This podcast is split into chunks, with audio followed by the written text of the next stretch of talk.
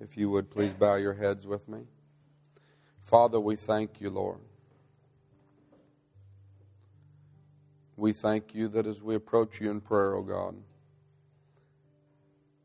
that we don't have to come with fear, but you said that we could come with boldness to obtain the grace and mercy that Jesus Christ gave to us. And Father, you're wonderful.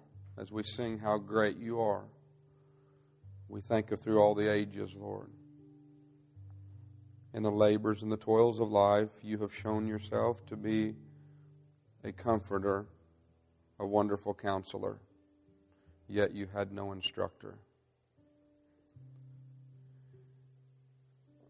Lord, you are so holy and so large that there's not an instrument to mankind that could even begin to measure you. Yet you held the balance of the mountains and all the dust of the earth in your own hands. We thank you for being seated and never being moved, never being nervous about an outcome, whether it be eternal or individual. And then I can't help but think of the work of your fingers. And even the greatest, even the Hubble telescope today cannot see the end of your vast array.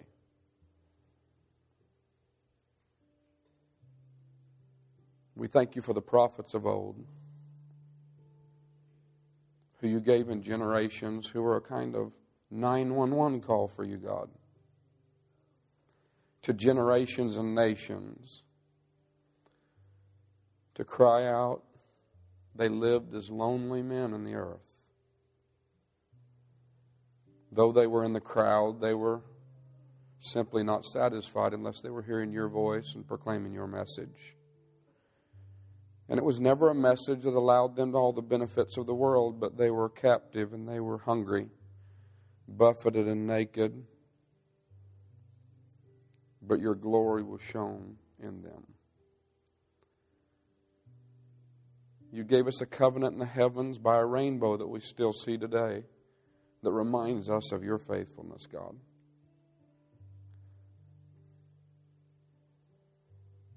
And yet by the Holy Spirit you have spoke through holy men of old so that today I can declare your word, O God. As we prepare our hearts for a season where we celebrate the birth and the greatest gift ever known to mankind, Jesus, Emmanuel, God with us. But it didn't end with you sending him here. Today we thank you that he's seated and has a name above every name. And no one's been lower than he's been, nor higher than his heights. Father, will you let this sink into our hearts today as we prepare? Teach us, Lord, your word, not with the enthusiasm of the crowds, nor the sway of persuasion, but Father, let the gravity of truth sink into steadfastness of our own lives. And then will you do what can only be done by resurrection power and the faith of Jesus Christ. Will you let us understand, Lord, and have wisdom? We thank you for the house of sorrow, for it's better than the house of laughter. It allows the countenance of the heart to change. And I'm not just heavy this morning over a little cow that I love in the milk barn, but for those who are afflicted in the body today.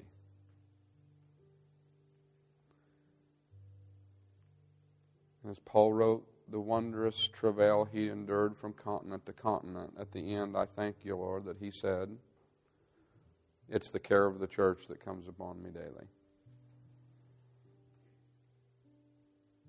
Like the little donkey riding to Jerusalem, the little colt, Lord, never been ridden by a man. Would you allow us, as we submit to you, to carry Christ into every situation, not only of our own lives, but of others. In Jesus' name I pray. Amen. Thank you, Gary. Amen. If I may ask for a couple of people to come forward, we have two more Bibles to give away. The church wants to give you a Bible. Isn't that exciting, church? Amen. And the lives, we give them Bible. It's not just another Bible or another person, but these are people that God has touched their lives, and we have seen them come to Christ, profess their faith in Jesus, and then be water baptized. And so the first one's for Derek. Amen. You give him a hand clap, church.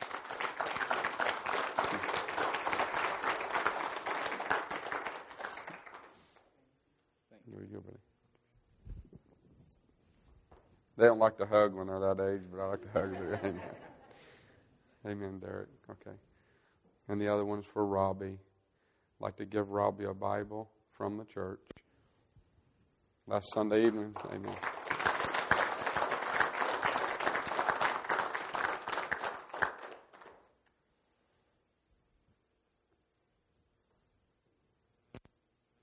Amen. Thanks. You're welcome, Robbie. Amen. Amen. Give him another.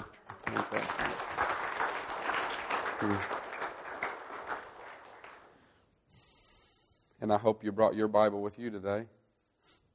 Amen. If it's okay with you, I'm going to do what Paul did in the 26th chapter of Acts. As he raised his right hand to Agrippa, he said, I'm going to thank myself happy, but today I'm going to preach myself happy. How does that sound to you? Amen. Amen. And so I'm excited to be here, church. It's really an honor and a pleasure to serve you and to serve the Lord. And in doing so, to see such incredible things happening. I'm sorry that we don't have more time where I could tell you more of what I see on the outskirts and happening spiritually. And especially the movement of God within this body of believers and the direction that's very evident as pastor. The future is very evident to me as a minister, and I don't think that is hinged upon who's here ministering. I just want to say to you, God has an intent, a vision, a clarity, and a push that is very clear to me over and over throughout the months we have been here and serving and teaching the Word of God. And so I would ask you to pray in secret at times concerning what God would ask of each of us for His future. And He knows what the future brings. Amen. You heard my prayer. And so as we prepare ourselves and especially prepare our hearts, it's important that we prepare our hearts for this season. The world may be caught up in one direction of Christmas, but we have a message to declare. And so if you have your Bible with you, we'll be in the book of Luke today. And we'll be in chapter 1. And if I may, I would like to do a verse-by-verse breakdown and teaching of the story that's not a story, but history and truth of how John the Baptist came into the world and who his parents were. And maybe what they were dealing with in a natural sense and bringing this down on a level where it's not just something that we try to elevate as though it's different from our lives. So I'd like to begin reading in verse 5. And let's just read small amounts and break that down. Is that okay with you if we do it that way this morning? Chapter 1, verse 5, the book of Luke. There was in the days of Herod, the king of Judea, a certain priest named Zacharias of the course of Abia. And his wife was of the daughters of Aaron, and her name was Elizabeth. I want to stop right there. One thing we want to see out of this fifth verse is that it states the days in which he was born. And you see that King Herod was there as king of Judah, and that there was a priest named Zacharias. Now, it says something here, of the course of Abia. Maybe that seems like it's not significant, but it's very significant. This is actually the way that they try to date Christmas time, the course of Abia. And so in the days of David, in order to fulfill the work of the priesthood, he divided the priest into 24 courses. And when he divided them into 24 courses, they simply would rotate course to course. Abia was the course of the 24. In fact, it was the eighth course in the lineup. And the reason that they begin to dispute concerning the time of the birth of Christ, whether it be December or spring, maybe possibly even a March date, is because we're not certain of when Abia was operating. And I don't want to get into a whole lot there, but until we get to about 70 A.D., some had trouble. I'm sure others that would listen to this by way of podcast have this all figured out. Nonetheless, it is the timing of the course of Abia and when they were serving in relationship to the temple that lets us date Christmas and the birth of Jesus. I say to you, no matter what date he was born, he has impacted the whole world. And even atheist historians say concerning Jesus Christ of Nazareth that there has never been a man born in the earth that ever affected humanity like the penniless preacher out of Galilee. And we know for sure time is dated by him. We know he has affected mankind on all fronts and challenged all religions, false religions around the world. Christ alone. He never built a military. He never saved great amounts of money. In fact, he could pull a coin out of a fish's mouth if he needed a little money. But I tell you, he never done any of the great things that we would suppose great kingdoms do. But he came to humble himself, to love and serve humanity, who he knew that God only could redeem them through his service. This makes him spectacular. I want to say about the course of Abia that he was serving there, and I don't want you to mix up Zacharias, his work, with what you would maybe learn about the tabernacle of Moses in the most holy place. His offering, or his incense offering, was happening. It was not in the holy place. It was in the temple, as you see it recorded here. Another interesting about this first verse is that both Zacharias and his wife, Elizabeth, are both out of the lineage of Aaron. They represent the priestly side of Christianity, where Aaron was concerned, the Levites were concerned. What's interesting concerning Christ is the parents we see represented there are out of David's side. So you have the king's side, the son of David coming, and God orchestrating the bloodline even naturally as it comes down. But you begin to see, as you heard in my prayer, there have been seasons and time in which God wanted to impose himself. He's always wanted to get to mankind. In fact, as he was in Sinai, he said, if you build in the earth what you saw in the heavens, or what you saw in the mountain, he said, then I will come and live with you. God has always wanted to live with us. And this is why we call him Emmanuel, God with us. God has always wanted to be with us. From the garden, he wanted to fellowship Adam and Eve. It was sin that separated that. And ever since then, God has had a way. And Jesus was not plan B. From before the foundation of the world, Jesus Christ was crucified in the very Godhead, the Trinity. And the Trinity is very accurate and very true. Amen. Stand on it today. Muslims may dispute it. Jehovah's Witness may dispute it. Oneness Pentecostal may dispute it. But it could be backed in the Bible. And before life was love. Before the life that was ever created by God, any life, any breath, any living thing, there was love in the Father. Even I don't want to get over on that because I could really get to amen. And Jude said we should contend for the faith. That means you defend it. You defend the Word of God. We need to know where we stand in this day.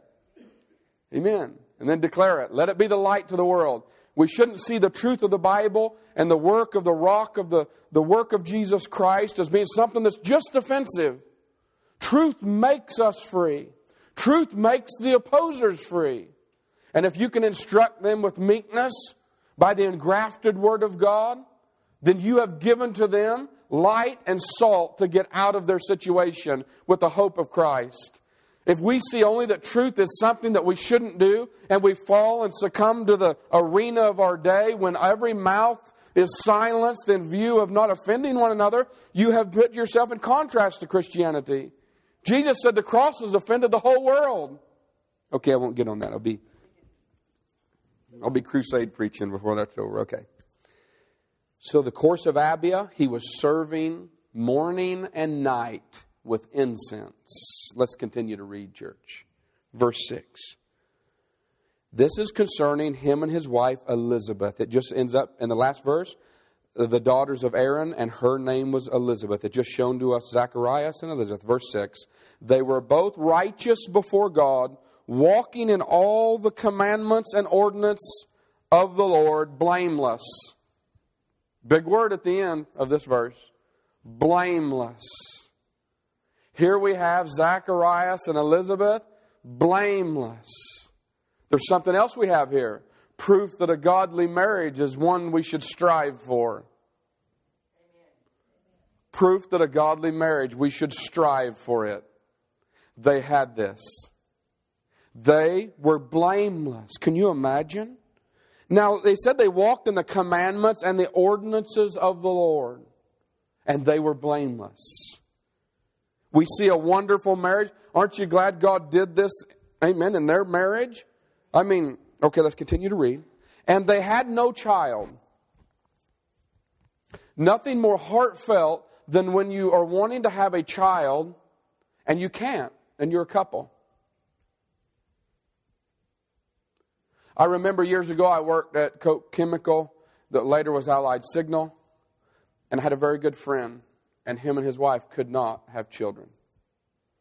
And man, I remember conversation after conversation, and so they couldn't have children. It was really so hard on their relationship and their lives, and they wanted to have a child, have this family network. And I remember he would come and talk to me about this, and I'm only 19 years old then, and I should have married Julie then. That's my only regret. Amen. We were married at 25. I should have married you at 19, honey. See there? We could have had more children together. Amen. Amen. But they couldn't, and this become very complicated. And so they would even go to classes, and he would come back, and I'm 19 years old, and he would start to explain to me, and it sounded so complex on how to have a baby. You know, because they had complications, he could describe to me every little thing that was going on. It's probably more information than I wanted, you know, but they were learning this so that they could get it right and get in a place where they could have a child, and man, I remember that. And then it wasn't but about 3 or 4 months ago, I had a great friend I've met in the last year or two, and he'd come to the house to go fishing, and he brought a friend with him, and I just enjoyed having them over, and they were always catching lots of fish, and he shared with me on the pond dam that him and his wife have spent 15 years trying to have a child. And man, when I see this verse that says they had no child, and I see this great godly relationship, and then I can just imagine that they had some of the same conversations as some of the conversations I've had with my friends. And they had no child, and then here I am on the pond dam, and my friend that I just really enjoy, and just learning to know him and his wife. And 15 years, they couldn't have a child. And we were just on the pond dam, so there wasn't anyone to bother. And I said, have you ever put your faith in Jesus Christ and just asked him to do this? Of course, they're catching catfish, and him and his friend.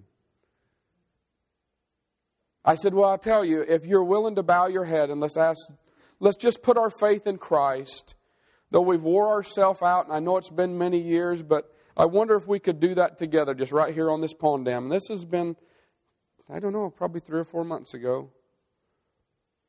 And he did. And we bowed our heads, and I prayed with, amen, fervency, because I've been here before.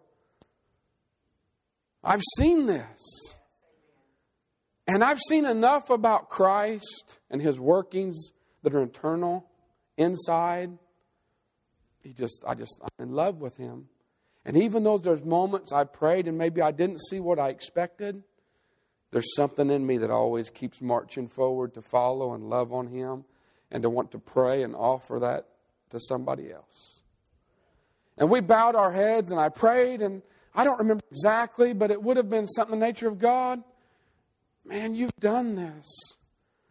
And I don't know what it feels like to be my friend today, because I have 5 children. But I know they've spent 15 years. And I don't I can't twist your arm, Lord. I understand that. And if you didn't answer my prayer, I'm still going to love you and serve you. But would you?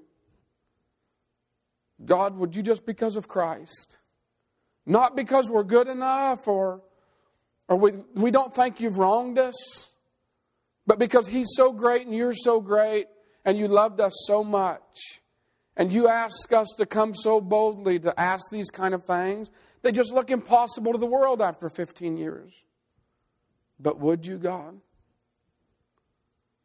Would you do this? And we ended with an amen. And so about 8 or 9 weeks ago, I get a phone call and a message. And my friend leaves me a message and says, maybe we're a little cautious, but we have a positive pregnancy test. And then last night we was out loving on Bessie in the dark and we got her stood up and was just tending to that, and I couldn't get to the phone. But when I did, there was another message. And now we're 9 weeks in, and there was a picture of this child in the womb. And the doctor said, you've surpassed this early areas of difficulty, and this child's heartbeat and everything looks so normal. And I called this soon-to-be father. And he said, God has done something for me.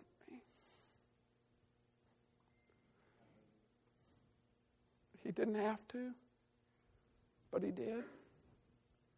I can't explain to you the doings and how. I just know that sometimes He does. And that all the time we can put our faith in Him. I know that a family today is turning their eyes toward heaven. I know for sure. And I know that I wanted to share that with you because maybe you're not here because you want a baby or maybe because you do. But I'm going to offer you at the end of the service a time just in quietness like this. It doesn't have to be.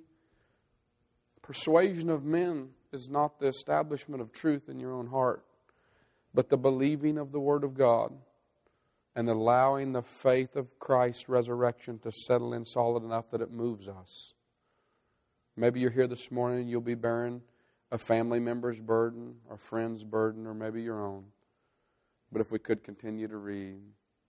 May I say to you, or before we do, some years ago also I dealt with another couple. It'll be very brief. He actually is super intelligent, has master's degrees, and studies genetics. Also were unable to have a child. They said it was medically close to impossible, but asked if we would pray. And then Julie and the children and I were going up to a little altar in town, and we would, before we ate ice cream, we would go to the altar and pray. And I never forget a time when we went up for prayer, and that night I just felt like I need to write a card. So the next day I said I was in the altar praying, and I believe that the Lord want me to write this to you. And I said, I'm sorry for my penmanship because it's horrible, but we spend time in prayer for your family on this issue. We've been praying for some time. And she said the day she opened that up from the mailbox was the day she found out she had actually miscarried. But within the verse that was there, I still remember the verse that I wrote to her out of Hebrews, that Sarah, through faith, received strength to conceive, though she was past age. And immediately after that, she did conceive again. And the little boy has his birthdays every year. And I've had the pleasure of praying with his family and thanking God for the great miracle once again He had done. Amen. I believe that really sets the stage as we continue to look. Verse 7. And they had no child because Elizabeth was barren. That means she could not have a child. Or at least to that point, was not having children. They were both now well stricken in years. That means they were older. They had spent some time. So I'm glad that we have enough of a track record here to see not only that she hadn't had children and was maybe possibly even old enough that naturally it would be a problem, but we have enough years to see that the faithfulness and the walking and the commandments and the ordinance of God, and that God would give them a marking of blameless now had the test of time. And that's what we want to see in every life, the test of time upon the Word of God. May I say to you, because they were said to be blameless, he did not say they were sinless. Please think about that.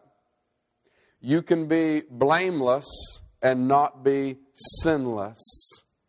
They were blameless but not sinless. They were blameless without. I'm sure they were blameless among their peers, that they had an extraordinary character about their lives. They were not liars or thieves. They were not hypocrites, but they were blameless. But how about with God, that they remained faithful to His ordinance and His commandments, even in their own struggle without having children? How many times for years, if they're well stricken in years in their faithfulness, had they cried out in prayer? And I'm sure at this point, because their bodies were now older, it didn't look naturally as though it could happen. They now had to turn their faith toward the impossible. This is what I love about God. Now let's continue to read, church.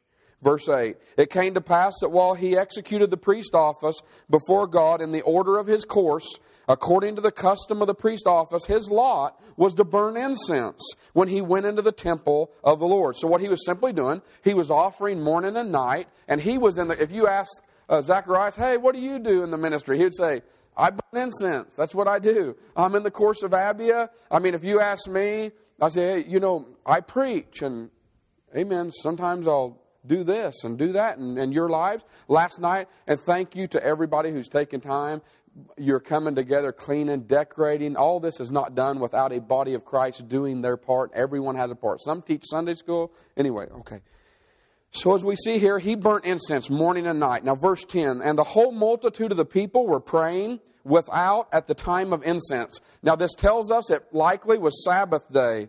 The day that this occurred was likely Sabbath because all the people were outside. And so what happened was they were outside waiting. He was burning incense. And normally when you finish this incense offering, you would come out and give a blessing to the people. You know, you would say something wonderful like, man, it was a great day in the house of God, you know, or whatever it was that he would say. He had a specific prayer that he would use and he would say there. And so let's continue to look. And verse 11, and there appeared unto him an angel of the Lord standing on the right side of the altar of incense. And when Zacharias saw him, he was troubled, and fear fell on him. I mean, what would you do if your job was to burn incense day and night? And there was also a specific prayer that he was praying while he was there for Israel, for their future. I mean, it's not that he couldn't have prayed for himself, but likely he was praying on behalf of all of the body of the nation of Israel within that promise that God had made. It doesn't exclude his own personal prayer, but it's likely not what his focus was. And look here. And it says that trouble fell on him in verse 12, and fear fell on him. But the angel said, fear not, Zacharias, your prayer is heard. Which prayer? Which prayer? Sometimes it's in doing the everyday ordinances and commandments and your faithfulness to God that God can remind you in that of how He has heard a prayer that you previously have prayed. I want to remind you that when you pray prayers, though they seem old and aged, they are still very effective before God. Though it has been a season of time and you may weary, I want to say to you this morning, God is able. Amen.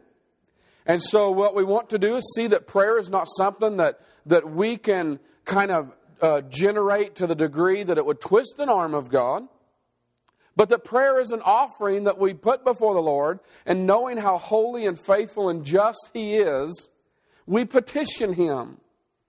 And there are times He grants our petition, and the joy is unspeakable. And as Jesus tells, in contrast to the Pharisee, how to pray, He said, do it in secret, so God rewards you openly. And here, where there's a surety that Zacharias and Elizabeth had prayed in secret, no question, that this husband and wife that was God-fearing and blameless among the crowd, among the body, had prayed.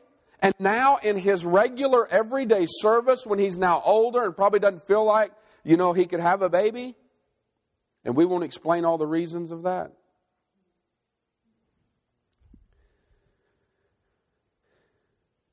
But he said in verse 13, but the angel said to him, fear not, Zacharias, for your prayer is heard, and your wife Elizabeth is going to bear a son, and you're going to call his name John. Verse 14, you're going to have joy and gladness, and many shall rejoice at his birth. And he shall be great in the sight of the Lord, and he shall drink neither wine nor strong drink. I want to stop here a second. There's no question what this says. Not that it, this. He's saying some great things. I mean, it's not only you couldn't have a child, but now God's saying some great things about the one you're going to have. Amen? I mean, he's really saying, like, this guy, this is going to be a great child. You tells him what to name him? I mean, if someone's listening to a podcast or even in the church, I thought about Hannah. She sent me a nice birthday text this year, and I told Hannah back, we prayed for you before you were born. I mean, I was preaching specifically, but what was bathed in the heart during those seasons was the second chapter of Luke, and in this, and here we are about to approach it. In that instant, Anna, which is a Old Testament Hannah, in that instant she came, and that's why I wanted to name Hannah, Hannah. So my Hannah, amen. I understand this, but God told what his name's going to be, John, and how great things he was going to do. I mean, as parents, is God speaking to us that way and assuring us? Are we praying that way as parents? I mean, are we going to take this and really run with? This is practical. Okay. But when it says no wine or strong drink, this is immediately identifying him as a Nazarite. Samuel also walked in the same order. And because of the priestly side of this lineage and the fulfillment that Christ would have to the law and to the tabernacle of Moses, it's very important. God was laying out. And just like the prophets of old, this also, as said by the words of Christ himself, was the greatest prophet ever born of the womb. This was the last prophet of the Old Testament, John the Baptist. He would come in the spirit of Elias, and all of these, you hear all these things said about him. He was the Nazarite, no strong drink, no wine. And it said, he shall be filled with the Holy Spirit, even from his mother's womb.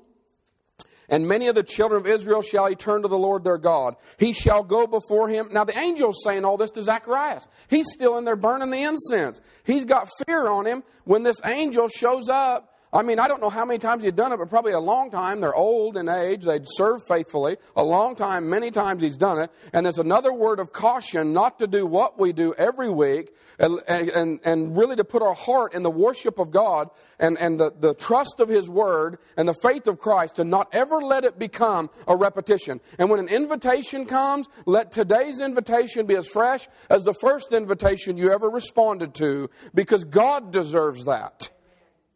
And so what we have here is him burning the incense. I mean, look at this long spiel. The angel didn't just show up and flap, or not that he had a wing, but if he did, he didn't flap his wings, or maybe he had 6 wings, it could be. We won't get into all that, but here he is. Can you imagine this going on? You're older, you haven't had children, and all this is getting, what? My wife's going to have a baby. His name's going to be John. He's going to be great. Don't let him drink wine or a strong drink. He's a Nazarite. He's going to speak all these things. He's going to be like the spirit of... What? This is big. This is big. Let's continue to read. And in verse 17, he shall go before him in the spirit and power of Elias, to turn the hearts of the fathers to children, the disobedient to the wisdom of the just, to make ready a people prepared for the Lord. This is a big ministry. Verse 18, and Zacharias said to the angel, how am I going to know this? You just heard the angel preach it. The first thing he said was, how am I going to know this? He should have said, be it unto me according to thy word. But he didn't. How am I going to know this? Now look at the next excuse. I'm an old man. Most of the people used in Hebrews were considered elderly. The heroes of faith, men and women, were all of an age, at least the majority of an age, that would be considered elderly in our generation. He said, I'm old. How am I going to know this? I'm an old man. And look at the next one. And my wife's well stricken. What's that mean? Let's don't get into it. I mean, I might have said, I'm an old man. Now, my wife still looks great. Right? Wouldn't all of you husbands say that? I'm old, but she still looks good. No, he said, I'm old and she's well stricken. That sounds good, though, doesn't it? Well stricken. She's stricken, but she looked better than I do, maybe. Or I'm just playing with that. Okay. Loosen up for me. Okay, here we go. Look at verse 19, and we're going to quit here in just a few verses, and we'll let the Lord do what he wants to do in your life. And the angel answering said unto him, I am Gabriel, that stands in the presence of God, and I am sent to speak to you and to show you these glad tidings. Wow! Verse 20, and behold, you're going to be dumb. Well, that's how I feel every time I don't believe the Word of God. Dumb. I feel dumb every time the Lord shows me the Bible and I choose not to believe it. Every time I believe my thoughts above the Bible, I feel dumb. I don't know about, and I know this word isn't talking about lip, but I feel dumb. And then look what he does here. And you're not going to be able to speak until the day that these things, I'll tell you, the angel says, I'll tell you how you're going to know, Buster. No talking for you. Now, the angel Gabriel that stands in the presence of God just did all this talking, preached this wonderful message. It's true. Like, you're going to have this baby. He's going to do all these great things. He's going to be a Nazarite. He's going to preach to the nation, turn the heart of the fathers this way. Spirit of Elias. I mean, they had heard this. This man's faithful. He knows something like this is coming. He's not ignorant to the prophets and the tabernacle and the law and all of these things. But he said, you're not going to be able to speak. Why? Because you didn't believe my word, which shall be fulfilled in its season. Oh, maybe you think this doesn't sound like much. But let's go ahead and take a look at this. Let's put it into a practical nature. I mean, after all, today the Word of God is God's voice spoke to you. And I've challenged your heart. I've shared with you the Word of God. But this wasn't just something done back there. This is something still being done today. Maybe it's not John the Baptist being born, but there's some travail in your life. There's prayers you've prayed. Maybe some are in here saying, I'm well stricken, I'm old, or I've prayed a long time. I've been faithful and blameless. Maybe some say, I've got a marriage that looks like this. I love it. It's a God-fearing marriage. Maybe some say, I don't have this. But you can identify in the prayers that were prayed for many years that didn't look like they were happening. And then you hear this wonderful message, and all of a sudden, you've got Zacharias that's like a minister, and he don't believe it. There's a challenge for the preacher. Does the preacher believe it? Or is the preacher just preaching words? And the way they give you proof of who believed and who didn't believe in this text of Scripture, you're not going to be able to talk. Now, what if every time I left the pulpit and I really wasn't believing, what if I couldn't talk? Because when he walked out to the people, they wanted to hear the blessing, and he walked out and went, I mean, what'd they think? That guy can't talk. I mean, what if every preacher in this country who didn't believe the Word of God, I'm not talking about what you know intellectually and all your doctorates and I'm not talking about how intellectual you are. I'm talking about a childlike faith that just moves the minister because God said it. It's good enough. Not God said it and I believe it. God said it, that's enough. Every time he said something, something happened. Is the Word of God so powerful? It's just a rock. We sang about the rock.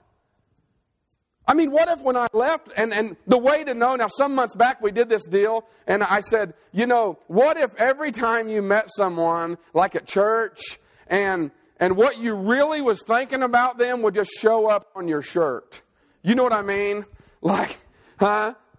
I mean, not what you say, but what you think. You know what I mean? It's like, instead of me walking and go, hey, Ronnie, how you doing, brother? It might. What if it said something like, geez, I can't wait. You know what I mean?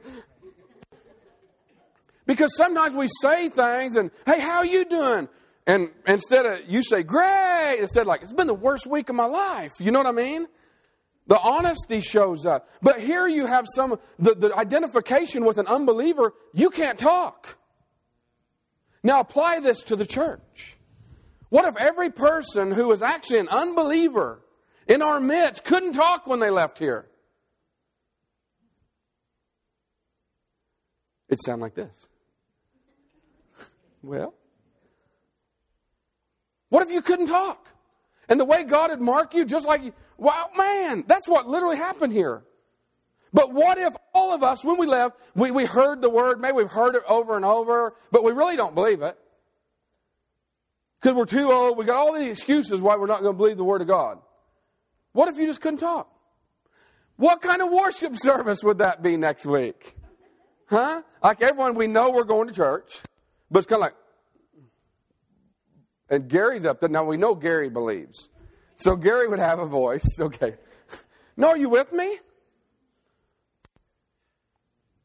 Wouldn't be any gossip. The gossip would be over with. Wouldn't it? Boy, everyone's really like... But we don't have that today. There's not this thing that goes off and all of a sudden when you leave, it's like, well, I wonder who believed that. As a preacher, you're kind of, you know, I wonder who believed that scripture. Well, if it was like this, my wife could say, well, it's everyone who can talk. After, oh yeah, how many can't talk? You know what I mean? It's like, but how many areas in my life would I not be able to talk? What are the areas that the Word of God is trying to penetrate and that is true, but we've heard it?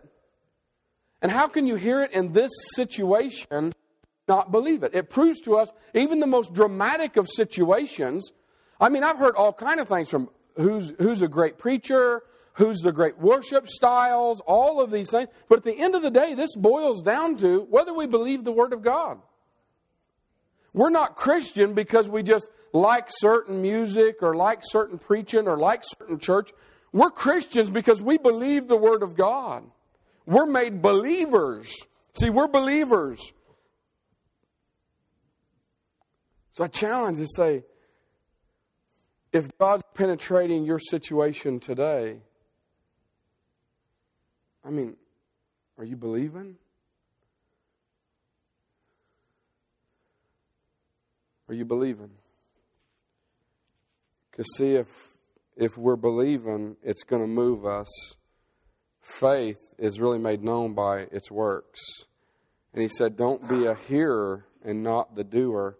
And sometimes we think of that about as a missionary situation, and it absolutely can be. Sometimes it will move you into a position where you have a heart to go other lands and countries. Sometimes it's to your next door neighbor. And other times it's like we have trouble believing for ourselves. And this is where it really boils down, because God needs to speak, and he's about to speak to John the Baptist in the wilderness, so that John the Baptist can go to any wilderness and preach the truth message of light of Jesus Christ. And until we've received that light in our own life, there's no light to offer somebody else.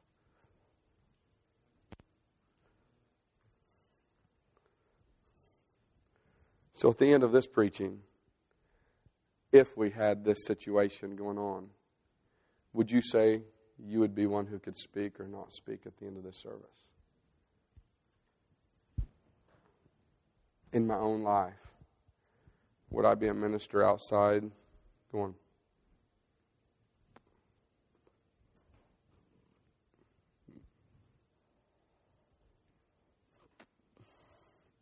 because the whole congregation was there? You see, can I share something with you? If the minister doesn't believe what he's preaching, it's actually like that anyway.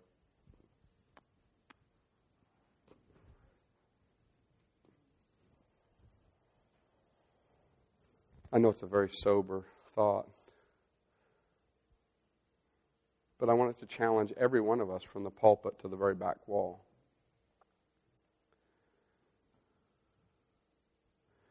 Do you feel like Zacharias and his wife possibly has been feeling?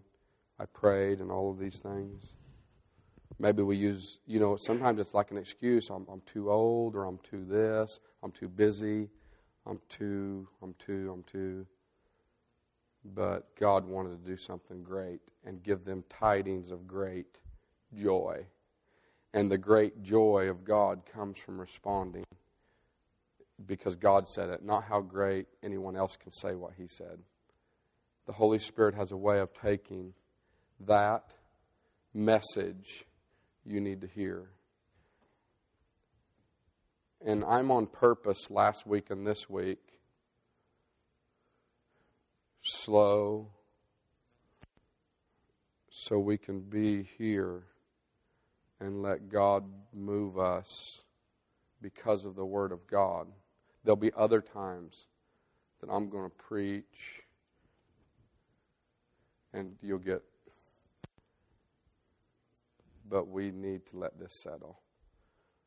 And so this isn't all about what we need either. And as I close...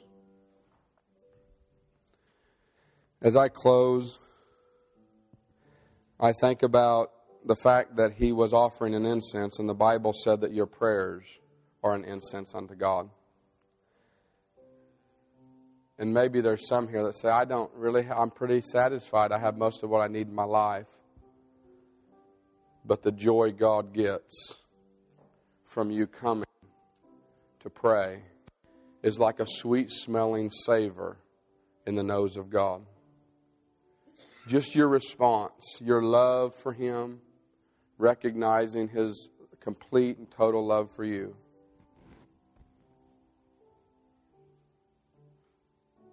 I give you this invitation. If you would, please stand to your feet. Would you be willing to believe the Word of God? And respond to God not because of any display of preaching, but because the Word of God is true. And it's enough that it moves us. Why, preacher, would you want this, like this? You're normally... Because there are going to be seasons of life that don't feel very nice. That don't feel very exciting. And I want you to know that the Word of God will stand the test in all seasons of life and needs to be applied not only when we feel like it, but when we don't feel like it. And I'm glad we're disciples and He's able to discipline our lives in Jesus' name.